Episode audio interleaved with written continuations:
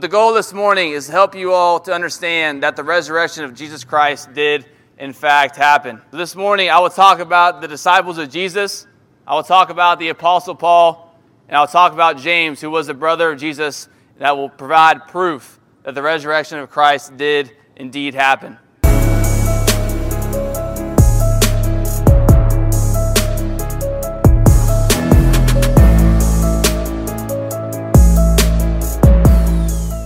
Good morning. Happy Sunday to you all. It's a beautiful, cool morning. I'm thankful for that. Uh, kind of over the heat, but thankful that it is beginning to be fall weather. So thankful that it's cool and crisp this morning. Uh, super humbled and grateful just to be here to teach from the Word of God to you all this morning. And the theme of today's message will be about the proof of the resurrection of Jesus Christ.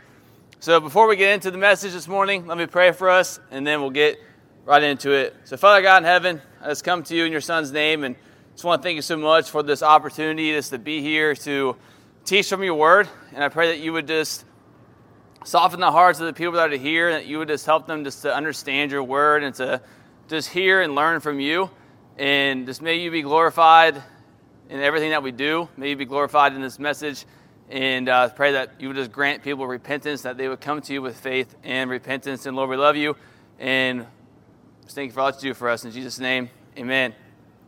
All right, so again, y'all, the theme this morning is the proof of the resurrection of Jesus Christ. So I'll start this off with a question. And the question is this Do you all think that life is supposed to be lived with no purpose and with no hope?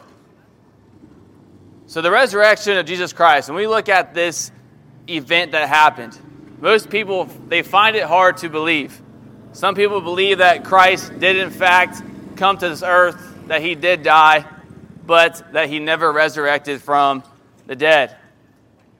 In the resurrection of Jesus Christ, it is of great importance that you must understand. Because if Jesus Christ never resurrected from the dead, then salvation would be a myth. There would be no forgiveness of sin, there would be no eternal life, there would be no hope, and there would be no purpose. But with the resurrection of Christ, your life does have hope. Your life does have purpose. There is forgiveness of sin, and there is eternal life. So, the goal this morning is to help you all to understand that the resurrection of Jesus Christ did, in fact, happen. So, this morning I will talk about the disciples of Jesus, I will talk about the Apostle Paul, and I'll talk about James, who was the brother of Jesus, and that will provide proof that the resurrection of Christ did indeed happen. So, the disciples. Looking at the disciples, the question arises who were they? So, they were men who left everything behind to follow Jesus. However, even though these men followed Jesus, even though they learned from him, they saw his divinity through miracles that Christ performed, they were still skeptical of who he was. And during the few years that these men followed Jesus, they heard and they saw many things that Jesus taught and said to them. And one of those things being Jesus making the claim that he would be handed over to be arrested and to be executed. In John chapter 16, verses 19 and 20, the Bible says, Jesus saw that they wanted to ask him about this. So he said to them, Are you asking one another what I meant when I said, In a little while you will see me no more, and then after a little while you will see me? Very truly I tell you, you will weep and mourn while the world rejoices.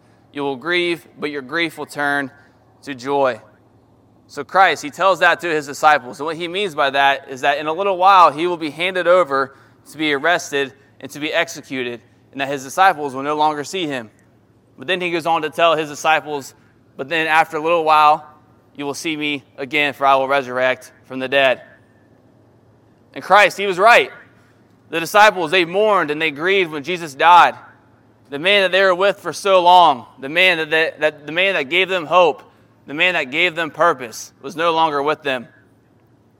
But a few chapters later, in John chapter 20, verses 19 through 20, the Bible says, On the evening of the first day of the week, when the disciples were together with the doors locked for fear of the Jewish leaders, Jesus came and stood among them and said, Peace be with you.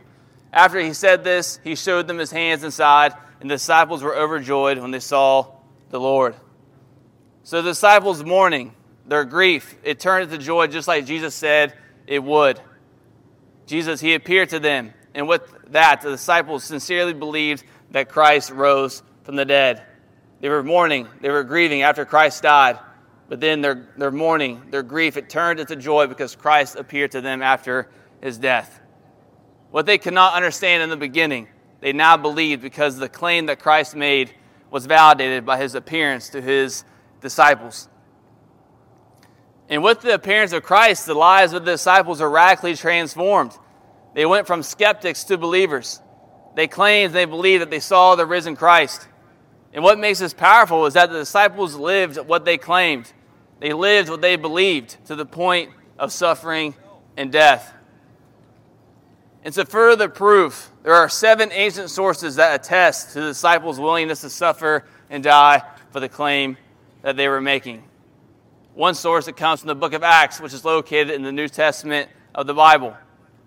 And the other sources are men who are not mentioned in the Bible. However, they are men who had fellowship with the disciples, they have relationships with the disciples, and they attested to their willingness to suffer and die for the sake of the gospel. So let me ask you all this question Would you die for a lie? I'm not going to assume your answer, but I know for me, I would not die for a lie. Well, just think about it. Why would the disciples go around making a bold claim that they saw the risen Christ if it was all a lie? Why would they believe so strongly that he resurrected if they didn't even see Christ at all after his death? And why would they believe that he resurrected and put their lives on the line and put their lives on the line if it was all for a lie.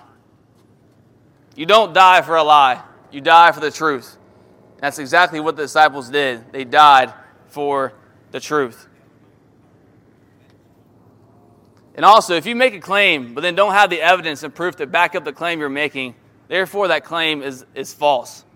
But the disciples, they did not have this problem. The, the, they made the claim that Christ resurrected from the dead and they gave the evidence, they gave the proof to back up the claim that they were making. So, to further prove the resurrection of Christ, the second person to talk about and to study is the Apostle Paul, further known as Saul. So, Paul, he was a man from Tarsus who believed that it was God's will to persecute the church, and that's exactly what he did. He was a skeptic of Jesus, he threw Christians into jail, and he also approved the killing of Christians. However, this man went from persecuting the church to becoming one of the greatest messengers of the gospel of Christ. So, with that question, how did that happen? How did Paul become one, uh, a persecutor of the church to becoming one of the greatest messengers of the gospel of Christ? Well, to answer that question, is that Paul had an encounter with Jesus. In Acts chapter 9, verses 3 through 6, the Bible says, As he neared Damascus on his journey, suddenly a light from heaven flashed around him he fell to the ground and heard a loud voice to him Saul, Saul, why do you persecute me? Who are you, Lord? Saul asked. I am Jesus, whom you are persecuting, he replied. Now get up and go into the city, and you will be told what you must do. So Paul was on his way to persecute more Christians. But while he was traveling, Jesus Christ appeared to him. The change in Paul's life was that he firmly believed that he saw the risen Jesus Christ. And it's powerful because Paul was an enemy of the church when he claimed to have seen the risen Christ. It's not like Paul was a believer and then saw Christ. No, this man was a persecutor of the church. This man threw Christians into jail when he had an encounter with Christ. So we have the disciples who were friends of Jesus testifying the resurrection of, of Christ. And now Paul, who was an enemy of the church, one who did not believe in Christ, is now testifying of the resurrection of Christ, testifying that he saw the risen Jesus. And like the disciples, Paul's belief that he saw the risen Christ was so strong that he was willing to suffer and die for the sake of the gospel. And also, like the disciples, there are non biblical and biblical sources that attest to Paul's willingness to suffer and die for the claim that he was making. And in 1 Corinthians chapter 15, Paul, he states that, he, that Jesus appeared to the disciples and that he also appeared to himself. So with that claim, Paul had relationship. He had a fellowship with the disciples. And Paul and the disciples, they have much in common because the radical transformation of Paul and the disciples, it came from personal primary evidence of them seeing the risen Christ. So, the last person to talk about, to study, is James. So, who was James? James, he was the brother of Christ and he was a devout Jewish believer. James, he believed and he was teaching that Christians had to keep the Jewish law in order to be saved. James's belief was that you had to keep the Jewish law and also have faith in Christ. And, but with that claim, with that belief that James was making, he is also saying that Christ is not enough. He is saying that it's Jesus plus the Jewish law in order to be saved, which strongly contradicts the teachings of Jesus. So, reading again in 1 Corinthians chapter 15, the Apostle Paul states that Christ appeared to the disciples, appeared to him, and also appeared to James. When Jesus appeared to James, he was a skeptic. He did not believe in Christ, which is odd because he was his brother. But even though he was his brother, he was skeptical of who Christ was. But James, he went from being a skeptic to a leader of the Jerusalem church after he had an encounter with Christ. Christ appeared to him and he became a believer. He was a leader in the Jerusalem church. And just like the disciples, just like Paul, James, he was willing to suffer and die for the sake of the gospel. And again, there are Christian and non Christian sources that attest to James's willingness to suffer and die for the claim that he was making. And his life was radically changed because he had personal primary evidence that Christ appeared to him. So, James, Paul, the disciples, they all have something in common that their lives are radically transformed after they had seen Jesus Christ rise from the dead. They all were willing to suffer and die for the sake of the gospel. So I ask you the question again Do you think life is supposed to be lived with no purpose and with no hope? Well, with no resurrection, then there is no hope. There is no purpose. But there is evidence, there is proof that Jesus Christ did rise from the dead. Evidence from eyewitnesses of those who saw Jesus after his death people who were willing to lay their lives down for the sake of the gospel. Like I said earlier, guys, you don't, you don't die for a lie, you die for a truth. And these men, they all had one thing in common they saw Christ after his, after his death, and they were willing to lay their lives down for the sake of the gospel. The resurrection of Christ, it proves the existence of God. And the resurrection of Christ, it gives you hope, it gives you purpose, it gives you forgiveness of sin, and it gives you eternal life. There's a story in the book of Acts where the Apostle Paul and Silas were in jail. They were singing and praising God while in jail, and then suddenly an earthquake swept through, and the doors of the prison cells were opened.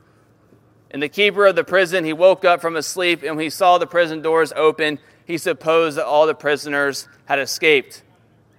So, with that, the keeper of the prison was about to harm himself, but Paul called to the prisoner, or Paul called to the man who was the keeper of the jail and told him that they were all still there.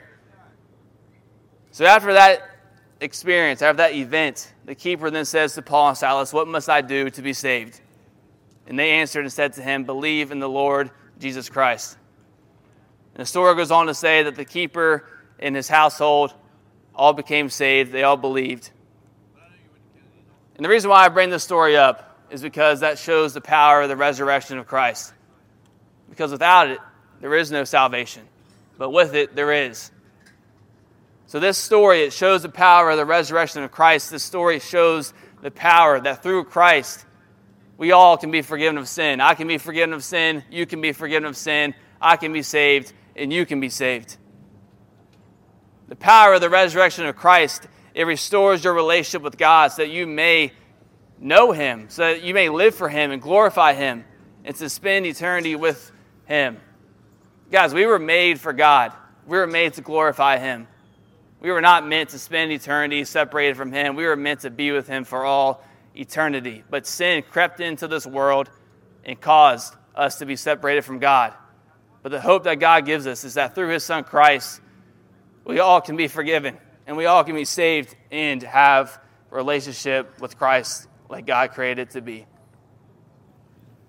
Guys, coming to Christ, it does take humility because you must recognize your sin and must recognize your need for a Savior.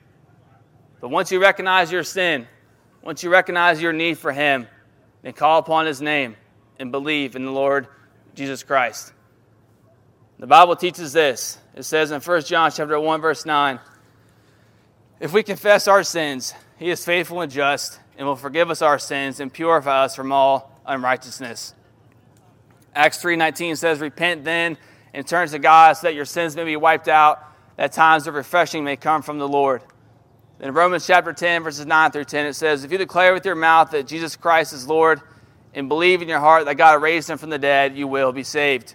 For it is with your heart that you believe and are justified, and it is with your mouth that you profess your faith and are saved. So, guys, right, that right there is how you can be forgiven. That right there is how you can be saved. You must first recognize that you are a sinner. You have rebelled against God. You've went your own way sometime in this life. You've sinned against God. You must first recognize that. To truly understand the gospel, you must recognize that you have broken the law of God, that you have sinned against Him. But once you recognize that, once you confess that to God, the Bible, teach, the Bible teaches that God will forgive you of your sin and that He will purify you from all unrighteousness. So confess your sin to God, and He will forgive you. And then the Bible says to repent. And what that word means, it means to have a change in the way you live. It means from going down the road of destruction, living life how you want to live, living your life in sin, but turning your life to God and being committed to living your life for Him. And then believe and confess that Christ is Lord. Believe in your heart that God raised Him from the dead.